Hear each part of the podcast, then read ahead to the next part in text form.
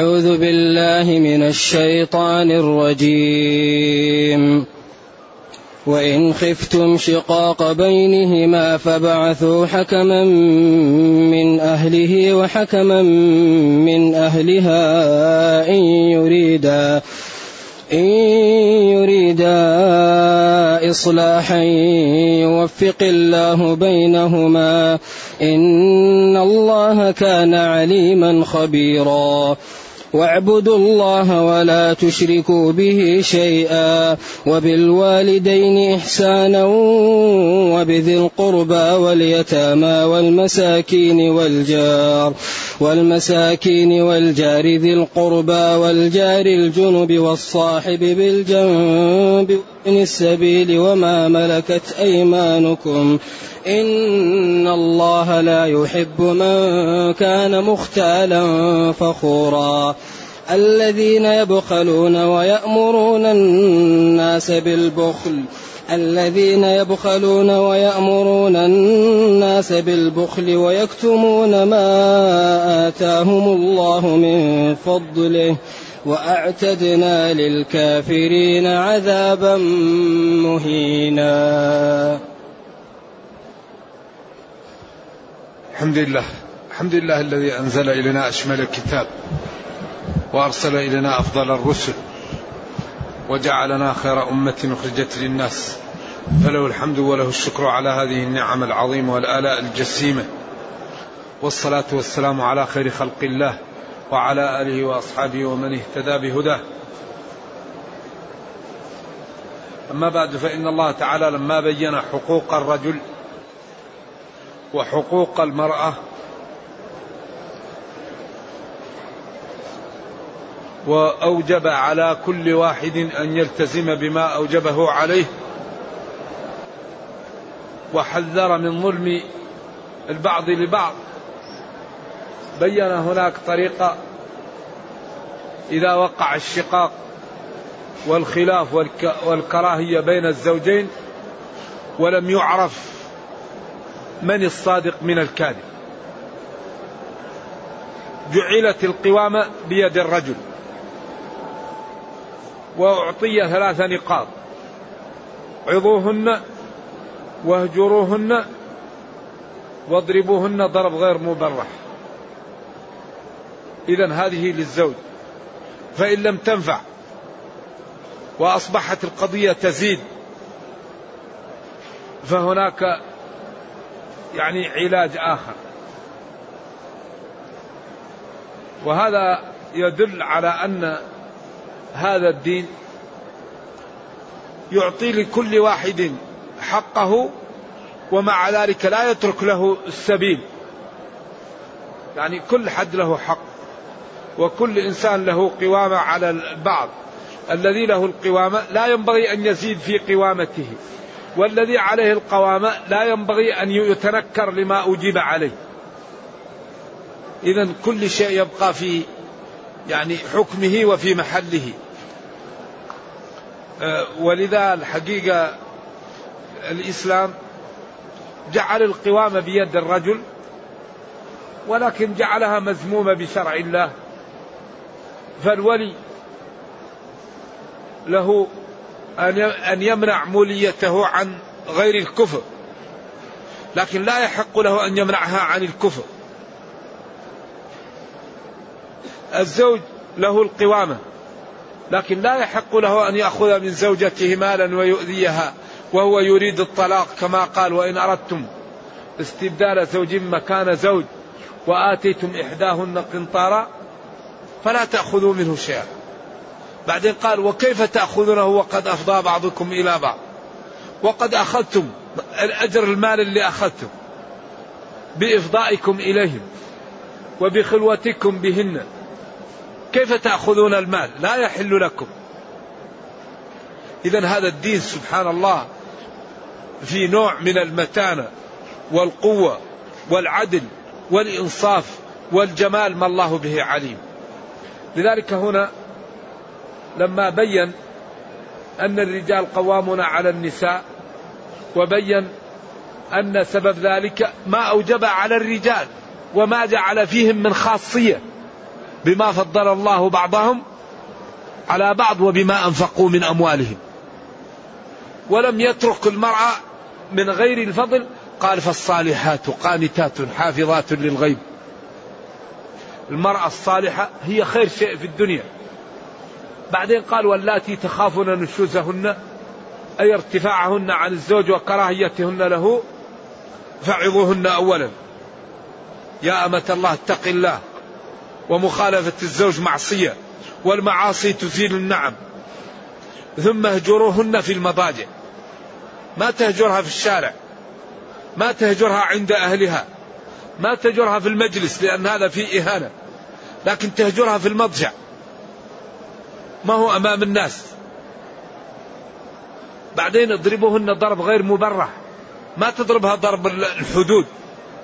ولذلك لا يوجد الضرب في غير الحدود في القرآن إلا في هذه الآية. واضربوهن. هذا للتعزير فإن أطعنكم فلا تطلبوا عليهن سبيلا لأذيتهن. فإن لم ينفع هذا. والهجر ما نفع والوعظ ما نفع والضرب ما نفع. هنا القضية والقضية لم تكن واضحة وخفنا أن يزيد الأمر وأن تقع مشكلة والغالب المشكلة إذا كانت بين الزوجين وتفاقمت تجر مشكلة أكبر للأسرتين وقد تنجر إلى أعلى من ذلك. لذلك الإسلام يريد كل قضية أن تحاصر في نطاقها. فابعثوا حكما من أهله وحكما من أهلها. ابعثوا أرسلوا حكما. هنا قال العلماء قاضيا حاكما. ما قالوا مصلحا ولا قالوا وكيلا قالوا حكما. ولذلك التعبير بالحكم يعطيهم صلاحية كاملة. لأن التعبير هنا بالحكم يعطي يعطي لهم الصلاحية في أن ينفذوا ما أرادا. وبعدين قال من أهله لأنهم أبصر بدخائله وأبصر بمصالحه وحكما من أهلها لأجل ذلك. لأن واحد لا يريد قريبه أن يكون في مشكلة لا يريد أن يفتضح لا يريد أن ييتم أولاده. إذا من أهله ومن أهلها. قالوا يأتوا للزوجة بمفردها ويقول لها ما الذي تريدين؟ هل تريد الفراق؟ هل تريد زيادة في النفقة؟ هل تريد كلام يتركه لك؟ ويأتي للزوج بمفرده ويقول ما الذي تريد؟ هل تريد أن يرد مالك؟ هل تريد أن تطيعك؟ هي تعصيك. فإذا خلى الحكمان بكل من الزوج والزوجة لا بد أن يظهر لهم الواقع. لأن إذا كانت هي مراوغة تقول لا أريد أريد الفراق. بس ما أريد منه شيء أريد الفراق. معناته هي فيها عندها مشكلة. وإذا كان هو لا يريد الزوجة يريد ماله معناته عنده مشكلة. ولذلك قال في آية الحجرات وإن طائفتان من المؤمنين اقتتلوا إيش؟ بعدين عند الصلح لا بد أن يظهر الظالم من المظلوم فإن بغت إحداهما.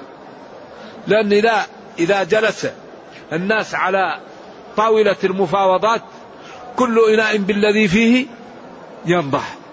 على طول تشم رائحة الظلم ورائحة الجور ولا يخفى من كلام الظالم أنه ظالم. فلذلك قال فإن بغت إحداهما على الأخرى فقاتلوا التي تبغي وهنا قال إن يريدا إن حرف شرط يريدا يعني يحبا ويتوجها إلى الإصلاح يوفق الله بينهما. إن يريدا الحكمين يوفق الله بين الزوجين. أو إن يريدا الزوجان. يوفق الله بينهما أي الزوجان. أقوال للعلماء. لكن أغلب المفسرين يقول إن يريدا الحكمان. يوفق الله بينهما في أن يتفقا ولا يختلفا. أو يوفق الله بين الزوجين فيتآلفا وتزول بينهم إيش؟ الكراهية والمحن ولذلك أغلب الخلاف الذي يأتي من الزوجين سببه شياطين الإنس. لأن شياطين الإنس أشد من شياطين الجن. شياطين الجن يستعذ الواحد بالله منهم ويبتعد عنه. إن كيد الشيطان كان أما شياطين الإنس لا زالوا بالمرأة. أنت ما يعمل لك وأنت ما والرجل يقول له هذه لا تحترمك ولا تفعل له حتى يوقع بينهم ويفرقا بينهما. شياطين الإنس. إذا إذا لم يظهر الخلاف بين الزوجين ولم يعرف سببه عند ذلك نرسل حكما من أهلها وحكما من أهله وبعض العلماء يقول هذا ليس بواجب. ولكن الأولى ذلك لأنه أبصر بدخائلهم ولأنه أحرص على مصالحهم. القريب يعرف قريبه وفي الغالب يحرص على مصلحته. أما إذا لم نجد من الأقرباء ما ليس كفءا نحكم الأباعد ما هو لازم القريب. أما إذا وجدنا من الأقارب من هو تتوفر فيه الشروط؟ الحكم لا بد أن يكون على علم لا بد أن يكون على عدالة يكون عدل يعني لا ليس فاسقا يكون عالما بمواقع الأحكام. فإن أرسل غير العدل لا يلزم أقوالهم. وإن اتفقا على شيء اختلف العلماء. فبعضهم قال إن اتفقا ما اتفقا عليه ينفذ سواء كان طلاق أو سواء كان مال تعطيه إياها الذي اتفقا عليه يعمل.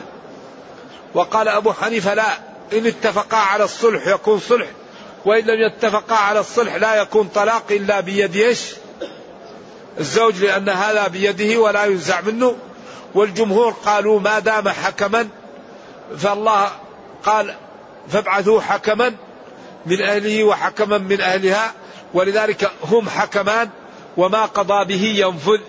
فذلك إن حكموا بخلع أو بطلاق أو بصلح ينفذ عليهما.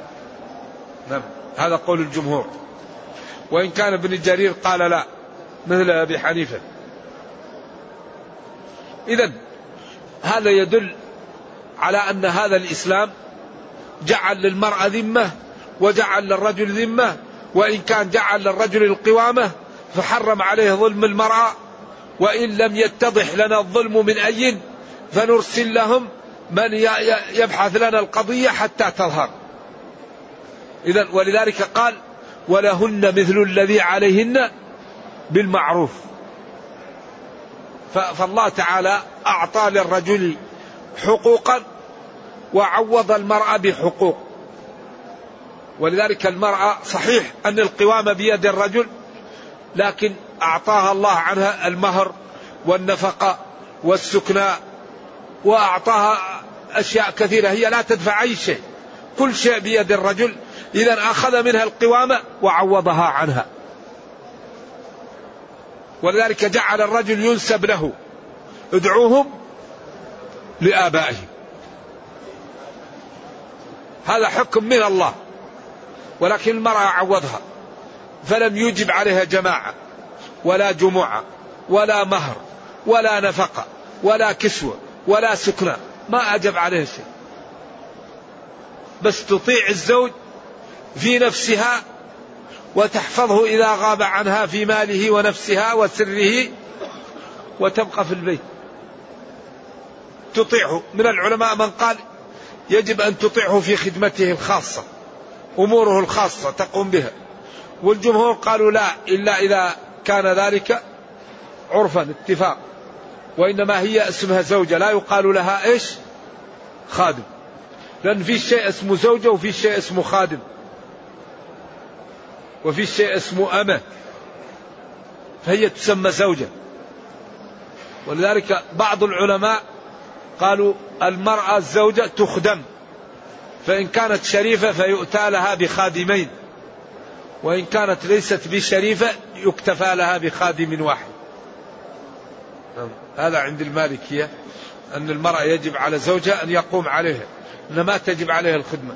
وبعض العلماء قالوا استصلاحا. ينبغي للمرأة أن تخدم زوجها كما أن ينبغي للزوج أن يكرم المرأة ويعطيها المال وهو ليس بواجب عليه أن يعطيها إلا الأكل والشرب والمسكن. النفقة بس والسكناء وأن لا يقبح أما ما يشتري لها من الحوائج وما يعطيها من الهدايا هذا ليس بواجب عليه. كذلك هي تقوم بخدمته وهي ليست بواجبة عليها. فهذا نوع من المكارمة بين الزوجين. وإن تشاحا فهي تطيعه في نفسها وهو ينفق عليها. إذا إن يريدا إصلاحا يوفق الله بينهما. إن يريدا الزوجان أو الحكمان إصلاحا يوفق الله بين الحكمين أو بين الزوجين. لأن إرادتهم للإصلاح تجعل الأمر يستتب ويمشي ولا يقع بينهم مشاكل. إن الله كان عليما خبيرا. عليما بنياتكم خبيرا بأحوالكم ولذلك أمر بتحكيم الحكمين وأخبر أنهم إن أراد الإصلاح الله يوفق بين الزوجين أو يوفق بين الحكمين في هذا. ولذلك كل مشكلة تقع بين اثنين لا تحل إلا بماذا؟ إلا بنوع من التنازل. أي مشكلة؟ لذلك لما أخبر الله في سورة النساء في الآيات المتأخرة وإن امرأة خافت من بعلها نشوزا أو إعراضا فلا جناح عليهما أن يصلحا أو أن يصالحا بينهما صلحا. كيف تقول له خلاص أنا لا ألزمك بالمبيت عندي. إذا هذا تنازل عن إيش؟ عن حكم. ولذلك نبينا صلى الله عليه وسلم أشار إلى أن المرأة لا يمكن أن يكون معها الصلح إلا بالتغاضي فإن أردت أن تقيمها كسرتها. إذا لا بد من التنازل من تتغاضى وإلا ما يقع صلح. وإنها خلقت من ضلع وإن أعوج الضلع أعلاه فإن أردت أن تقيمها إذا لا بد من نوع من التنازل. ولذلك هذه الدنيا الذي يجعل المشاكل تزول بين المسلمين كل واحد يتنازل عن جزء من مصالحه. لأن المشاكل سببها المال والجاه. أي مشكلة سببها مال وجاه وفكروا فيما تعلمون من المشاكل في جيرانكم وفي أسركم. تجد المشكلة سببها مال أو جاه. فإذا تنازل واحد عن جزء من ماله أو جزء من جاهه لإخوانه اتفق معهم وزالت النفرة والكراهية. وإذا كان كل واحد يريد أن يأخذ حقه كاملا جاءت النفرة والمشاكل بين المسلمين. إذا نحن إذا أردنا أن نصلح بين الزوجين فلا بد أن نبحث مع كل واحد قضاياه الداخلية وبذلك نعرف المصلح من المفسد والظالم من المظلوم وعلى ضوء ذلك يكون الحكم عادلا.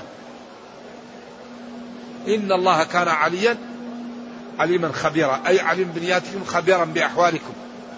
ثم لما أنهى المقطع هذا وهذه أغلب الآيات للنساء لذلك سميت السورة سورة النساء. لأنه قال ولن تستطيعوا أن تعدلوا بين النساء. وقال وإن خفتم أن لا تعدلوا فواحدة. وقال وآتوا النساء صدقاتهن نحلة. وقال وللنساء نصيب مما اكتسبن. وقال حرمت عليكم أمهاتكم وبناتكم. فلذلك سميت سورة سورة النساء لكثرة أحكام النساء فيها. ثم قال واعبدوا الله. اعبدوا الله. ولا تشركوا به شيئا. هذا أكثر كلمة في القرآن. اعبدوا الله ولا تشركوا به شيئا. هذه الكلمة تتكرر في القرآن بشكل عجيب. لأن اعبد هذا فعل أمر وهو للوجوب. والعبادة هي التذلل والخضوع. واسم جامع لكل ما يحبه الله من الأقوال والأفعال الظاهرة والباطنة. والله هو المعبود بحق. ولا تشركوا به شيئا مما يشرك. سواء كان في في القول أو في العمل أو في الاعتقاد.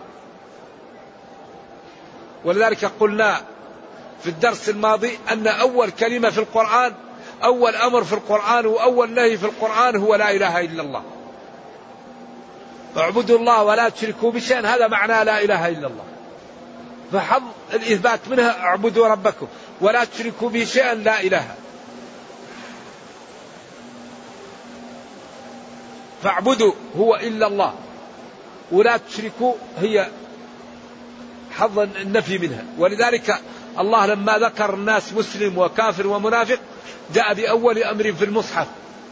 اعبدوا ربكم. وذكر أمور لا يقدر عليها إلا الله ثم جاء بأول نهي في المصحف وهو لا تجعلوا لله أندادا وهذا معنى لا إله إلا الله مفرقة بأدلتها. وهذا يتكرر في القرآن كثير وهو ترسيخ التوحيد وعدم الطمع أو الخوف أو الرجاء إلا من الله. لأن الذي يحقق التوحيد الله يدخله الجنة. لأن الذي يخاف من الله يمتنع عن المعاصي. الذي يخاف من الله لا يشرك في عمله. الذي يخاف من الله لا يستهتر. لا يظلم خلق الله. اذا يقول جل وعلا واعبدوا الله. بعدين قال ولا تشركوا به شيئا. هذا معناه لا إله إلا الله. والعبادة منقسمة إلى أقسام. في عبادة بالقلب. كالخوف والرجاء والمحبة والكراهية. في عبادة بالبدن كالصوم والصلاة. في عبادة بالمال كالزكاة. في عبادة بالمال والبدن كالحج. اذا اعبدوا الله. فخافوا الله. صوموا لله. صلوا لله. زكوا لله. اعبدوا الله. ولا تشركوا به شيئا مما يشرك. سواء كان شرك خفي أو شرك ظاهر. في بعض الناس يشرك وهو لا يدري إنه يشرك. إذا راى الناس يصلي يفرح. إذا راى الناس يتصدق. يكون إذا جاء واحد الحال يعطيه ريال. إذا جاء واحد مع الناس يعطيه عشرة أو خمسين. هذه مشكلة. لذلك ينبغي للإنسان أن يكابد الإخلاص. الإخلاص لا يمكن يأتي إلا بالمكابدة. الناس لا يقدر لك على شيء. الناس عاجزون. الناس ضعاف. الناس فقراء. الناس جهال. يا أيها الناس أنتم الفقراء إلى الله. والله هو الغني الحميد. من كان يريد ثواب الدنيا فعند الله ثواب الدنيا والآخرة. فلذلك لا بد للمسلم أن يدرب نفسه على الإخلاص. لأنه إذا درب نفسه على الإخلاص استفاد وأفاد وأصبح لا يهمه في الناس. يعطي أمام الناس أو يعطي وحده أو يصلي أمام الناس أو يصلي وحده أو يراه الناس صائم لا يهمه في الناس. وهذا يكون بالمكابدة.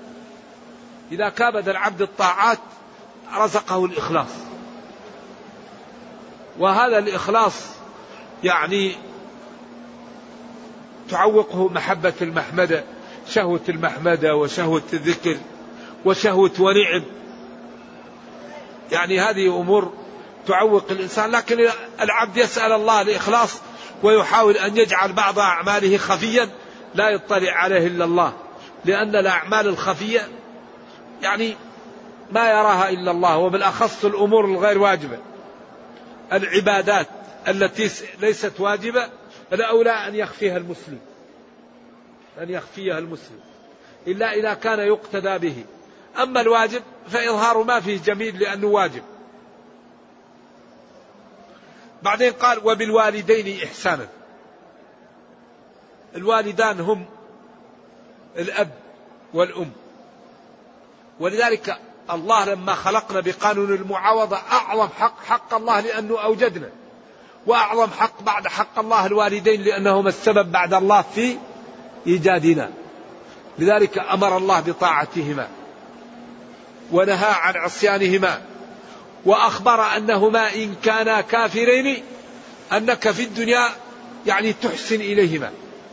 وإن جاهداك على أن تشرك بي ما ليس لك به علم فلا تطعهما وصاحبهما في الدنيا معروف. هذا دين عجيب. الوالدين لأنهم هم السبب في إيجادك الله أمرك بإكرامهما. الإحسان إليهما. ولذلك قال في الإسراء فلا تقل لهما أف. أف. ما ينبع عن تضجر لا تقل لهما أي شيء ينبع عن عدم الرضا بهما.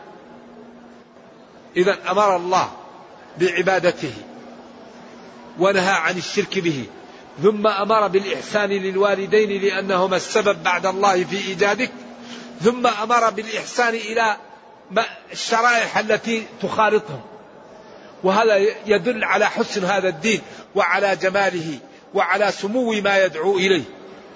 كل الشرائح التي تخالطك مأمور بالإحسان اليها إذا المسلم مأمور بالإحسان إلى الناس. لأن المسلم قدوة في الخير. المسلم كل من رآه يحب الإسلام. المسلم كل من رآه يتمنى أن يكون مثله لما يرى فيه من الجمال والحسن والتضحية والرفق وبذي القربى. وبالوالدين إحسانا وبذي القربى. قرابة الإنسان. سواء كان من جهة الأم أو من جهة الأب أو من جهتهما معا. والقرابات المحارم بالنسب هذا واجب صلتهم. أما غيرهم فمطالب بصلتهم. ولذلك من أخطر شيء أن يقطع المسلم أقرباءه. قال له أرأيت إن كان لي أقرباء أصلهم ويقطعونني؟ قال إن كنت ما فكأنما تسفهم المل الرماد الحار. وقال ليس الكافئ بالمواصل بالواصل وإنما الواصل الذي يصل من قطعه. ودائما الشيطان ينزغ بين الأقارب لأن قطيعة الرحم مضرة ومفسدة فهي تضر الدنيا والدين ولذلك تجد الشياطين يحاول أن يقطعوا بين الأقارب. وقلنا إن القرابة وأن الألفة لا تكون إلا بما لا إلا بالتنازل. تنازل عن بعض الحقوق. لذلك قال صلى الله عليه وسلم للحسن بن علي إن ابني هذا سيد وسيصلح الله به بين فئتين عظيمتين من المسلمين. سيد. لذلك أي ناس الآن بينهم وراثة إذا لم يتنازل بعضهم يذهبون للمحاكم ويتضاربون. لكن إذا كان في واحد طيب يقول تعالوا. أي واحد عنده شيء أنا خلاص أنا أعطيك من حقي وتنتهى القضية. واحد مات وترك مئة مليون. لازم الأولاد يقع بينهم مشكلة إلا إذا تنازل بعضهم. ترك مزرعة. لكن الذي يزيل المشاكل التنازل. والغريب أن الغرب الآن الروم علموا من ظاهر الحياة الدنيا أن القوة لا يمكن تكون إلا بالتنازل والاتحاد. فهم الآن في أوروبا ماذا عملوا؟ عملوا اليورو وعملوا السوق الأوروبية وعملوا الاتحاد وأصبحوا أقوى قوة اقتصادية. والمسلمون في كثير من البلدان كل دولة مسلمة تجاور دولة مسلمة بينهما مشاكل الحدود. لأنهم هم يعلمون ظاهرا من الحياة الدنيا. قال غلبت الروم وقال في النهاية ولكن أكثر الناس لا يعلمون يعلمون ظاهرا من الحياة الدنيا. علموا أنه بدون التنازل ما يقوى. فتنازل هذا شوي وتنازل هذا شوي وأصبحوا أصبح قوة. ونحن عندنا كتاب الله تبيان لكل شيء. فحري بنا أن نثوره وأن نعمل به حتى نكون في المكان التي وصفنا الله بها خير أمة أخرجت للناس. إذا والإحسان إلى الأقرابات أقربائك تحسن إليهم. تصلهم تودهم. إن كانوا بعيد تتصل بهم وإن كانوا قريب تزرهم وتتعهد فقراءهم ومريضهم وتصلح بينهم. والجار الجنب والجار واليتامى والمساكين. هذه ضعاف المسلمين. اليتيم من بني آدم الذي فقد أباه وهو غير بالغ. هذا لأنه ما عنده من يدفع عنه. هذا أمرت الأمة بالرفق به وعدم أذيته والإحسان إليه وعدم نهره وعدم قهر اليتيم. فأما اليتيم فلا تقهر. إن الذين يأكلون أموال اليتامى ظلما إنما يأكلون في بطونهم نارا. وقال هنا وبالوالدين إحسانا وبذي القربى واليتامى. بعدين المساكين. جمع مسكين والمسكين والفقير قريبان من بعض جدا. بعضهم قال المسكين أحسن حالا. لقوله أما السفينة فكانت لمساكين فوصفهم بالمسكنة وأثبت لهم سفينة. وقالوا الفقير هو الذي ظهرت فقرات ظهره لشدة الجوع. وقول المسكين هو الذي سكن لا يستطيع أن يتحرك لفقره. خلاص جاع جاع وتمسكن حتى أصبح يسكن في محل واحد. إذا الفقير أحسن حالا من المسكين. ومنهم من قال المسكين أحسن حالا. والذي يظهر أن الفقير أشد حالا لأن الله قال إنما الصدقات للفقراء. بعدين قال والمساكين بعدين أضف عليها أما السفينة فكانت لمساكين. وبعدين قال صدقة تؤخذ من أغنيائهم فترد إلى فقرائهم. هذا الدين دين عجيب. شوف يرعى الفئات الضعيفة يرعاها ويجعل الأجر فيها ولا يتركها تضيع. إذا الإسلام سبق كل النظم بحقوق الإنسان بحقوق الضعاف وبحقوق حتى الحيوان. ولذلك نحن لا بد أن نظهر للعالم جمال هذا الدين. نهتم ببرامج نوضح فيها جمال الدين وما لا يدعو إليه وخطورة الظلم وخطورة العدالة حتى تفهم الناس هذا الدين وتدخل فيه. ما يكون ديننا يشوه ونحن ساكتون. النشر بكل أنواعه يشوه الدين والمسلمون ساكتون. هذا لا ينبغي. ينبغي أن يكون في ناس من المسلمين يهتمون بإظهار جمال هذا الدين. حقوق الإنسان حقوق الحيوان حقوق الوالدين حقوق المساكين حقوق الأقارب حقوق الأيتام. هذه الآية. اعبدوا الله. وبالوالدين إحسانا. وبذي القربى واليتامى والمساكين. والجار ذي القربى. جارك القريب منه.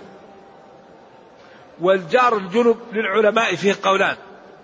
جارك ولكن لا تربطك به نسب. والجار القريب الذي هو جارك وله قرابة. أو جار القريب من البيت والجار الجنب البعيد من البيت. أقوال للعلماء. والجيران ثلاثة. جار له رحم ومسلم له ثلاثة حقوق حقوق الجار والقرابة والإسلام. وجار مسلم له حقان وجار كافر له حق واحد وهو حق الجيران إذا الإسلام يأمر بإحسان على الناس. افعلوا الخير. حتى الكافر إذا كان جارك أنت تحسن إليه حتى يحب الدين ويدخل في الإسلام. والله جعل جزء من مال المسلمين العام لإدخال الناس في الإسلام. قال والمؤلفة قلوبهم. وحرم ظلم أهل الكتاب. وجعلهم أنهم لا يجوز أن يظلموا. ومن سرق مال أهل الكتاب تقطع يده. ولذلك أبو حنيفة قال يقطع مال يده على ماله كذلك يقتل به. الجمهور قالوا لا. لأن الكفر عجز حكمي ولكن يعذر ويعاقب أشد العقوبة. إذا هذا الدين دين عجيب. فيه من النزاهة والعدالة والنبل والحسن ما لا يعلمه إلا الله فحري بنا أن نعطيه الوقت وأن نفهمه. والصاحب بالجنب صاحبك الذي في جنبك سواء كان الزوجة أو الصديق في العمل. أو في المكتب أو في الدراسة أو في السفر. إذا هذا الإسلام يدعوك لأن ترفق بجميع الخلق. يقول لك خليك طيب مع جميع الشرائح التي تخالطها. سواء كان والدين كانوا أيتام كانوا مساكين كانوا أقرباء كانوا جيران كانوا رفقاء في الطريق. ما أجمل هذا الدين وما أحسنه وما أنجعه لحل مشاكل أهل الأرض. إذا يقول وابن السبيل وابن الطريق المسافر. لأن المسافر هو ابن للسبيل للطريق ما عنده أحد يأوي إليه إلا الطريق. ولذلك هذا الإسلام رفق به فأعطاه مما لا من الزكاة. وجعل الإحسان إليه من الدين والرفق به حتى يتبلغ ولو كان في بلده غنيا. ولذلك قال إنما الصدقات للفقراء والمساكين والعاملين عليها والمؤلفة قلوبهم وفي الرقاب والغارمين وفي سبيل الله وابن السبيل. وهنا قال وابن السبيل وهو المسافر الذي نسب للطريق لأنه لا أحد له في هذا البلد ولا علاقة له إلا بالطريقة التي يسلكها لتوصله إلى بلده. أو إلى حاجته. وما ملكت أيمانكم. لأن هذه من المشاكل الذي يطعن على الإسلام فيها. من أكبر النقاط التي يطعن فيها الغرب على الإسلام الرق. والرق في الإسلام عجز حكمي يقوم بالإنسان سببه الكفر. فالله تعالى أرسل الرسل وقال لهم بلغوا دعوتي لخلقي. من أراد أن يدخل في هذا الدين فحيهن ومن أراد أن لا يدخل فلا بد أن يدعن لنظام الإسلام. ونؤمنه في نفسه وماله. فهؤلاء قاموا ووقفوا في وجه دعوة الله. ومنعوا الناس أن تصلهم الدعوة. ومنعوا أن توصل الدعوة إلى الناس وأن يدعنوا إلى الله. فالله تعالى لما مكن رسله وأتباع رسله من هؤلاء خيرهم فيه بين السجن المؤبد وبين القتل وبين الفداء أو المن. حتى إذا أثخنتموهم فسدوا الوثاق فإما منا بعد وإما فداء حتى تضاع الحرب أوزارها فخفف الحكم بالإعدام بالسجن المؤبد بغير الأعمال الشاقة. وهذا هو إيش؟ الرق هو السجن المؤبد بغير الأعمال الشاقة ولذلك لا يكون في الإسلام رق إلا وسببه الكفر. عجز حكمي يقوم بالإنسان سببه الكفر. فإذا وقف هذا في وجه الدعوة وتمكنت رسل الله وأتباعهم من غلبة هذا الإنسان فخير بين أن يعدم وبين أن أن يمن عليه أو أن يسجن سجن بغير الأعمال الشاقة. وهو إيش؟ الرق. الرق هو السجن بغير الأعمال الشاقة. وكل النظم الآن تسجن السجن المؤبد. وبعدين هذا حكم من من؟ هذا حكم من الله. والله لا يشرك في حكمه أحدا. والخلق إذا عملوا نظاما لا يمكن أن يكون عدلا لأنهم عاجزون ولأنهم لا يعرفون مصالح البشر وأن النظام الذي يضعه البشر أول ما ينظر لمصلحته هو. أما الله تعالى فالخلق سواسية عنده ونظامه هو الذي يجب أن يحكم به الأرض. قال وأن احكم بينهم بما أنزل الله وقال إن الحكم إلا لله قال ولا يشرك في حكمه أحدا إذا الله أوصى بما ملكت أيمانكم وهم الأرقاء الذين وجدوا يعني قد يقال قد يقول شخص طيب سكتنا عن الذين كانوا كفارا واسترقوا فما ذنب أولادهم الذين ولدوا في الإسلام أن يكونوا أرقاء؟ هؤلاء الذين كفروا. ووقفوا في وجه الدعوة يكونوا أرقاء. طيب أبناء هؤلاء الذين ولدوا في الإسلام ولم يقع عليهم كفر ما ذنبهم حتى يكونوا أرقاء؟ نقول الحق السابق لا يرفعه الحق اللاحق فكفر آبائهم وشؤم ذلك الكفر سبب لهم ضعفا سرى على أولادهم. وإسلامهم ودخولهم في الإسلام وولادتهم بعد أن ملكوا إلى غيرهم والحق السابق لا يرفعه الحق اللاحق إلا أن كثيرا من المسلمين الحقيقة في هذا الجانب يخالفون ولا يعني يعدلون في الأرقاء وهذا أظنه من الأسباب التي جعلت كثير من أعداء الإسلام يقوم على المسلمين ويتهمهم. إذا وبذ وما ملكت أيمانكم أي وأحسنوا إلى ما ملكت أيمانكم فلا تحملوهم ما لا يطيقون ولا تكلفوهم وإن كلفتموهم فأعينوهم. إن الله لا يحب من كان مختالا فخورا. لا يحب من كان مختالا متبخترا فخورا. يفتخر على الناس بما اعطاه الله الذين يبخلون عياذا بالله. صفة لهؤلاء. ويأمرون الناس بالبخل أو بالبخل ويكتمون ما آتاهم الله من فضله. وأعتدنا للكافرين عذابا مهينا عياذا بالله تعالى. هؤلاء لا يحبهم الله والمحبة صفة من صفات الله. نصدق الله وننزهه ونقطع الطمع عن إدراك كيفيته باتصافه. ويأمرون الناس بالبخل ويكتمون ما آتاهم الله من فضله. وهؤلاء من الكافرين. وأعتدنا للكافرين عذابا مهينا نرجو الله جل وعلا أن لا يجعلنا وإياكم من الكافرين وأن يرينا الحق حقا ويرزقنا اتباعه وأن يرينا الباطل باطلا ويرزقنا اجتنابه وأن لا يجعل الأمر ملتبسا علينا فنضل. ربنا آتنا في الدنيا حسنة وفي الآخرة حسنة وقنا عذاب النار. اللهم أصلح لنا ديننا الذي هو عصمة أمرنا وأصلح لنا دنيانا التي فيها معاشنا وأصلح لنا آخرتنا التي إليها معادنا. واجعل الحياة زيادة لنا في كل خير والموت راحة لنا من كل شر. سبحان ربك رب العزة عما يصفون وسلام على المرسلين والحمد لله رب العالمين.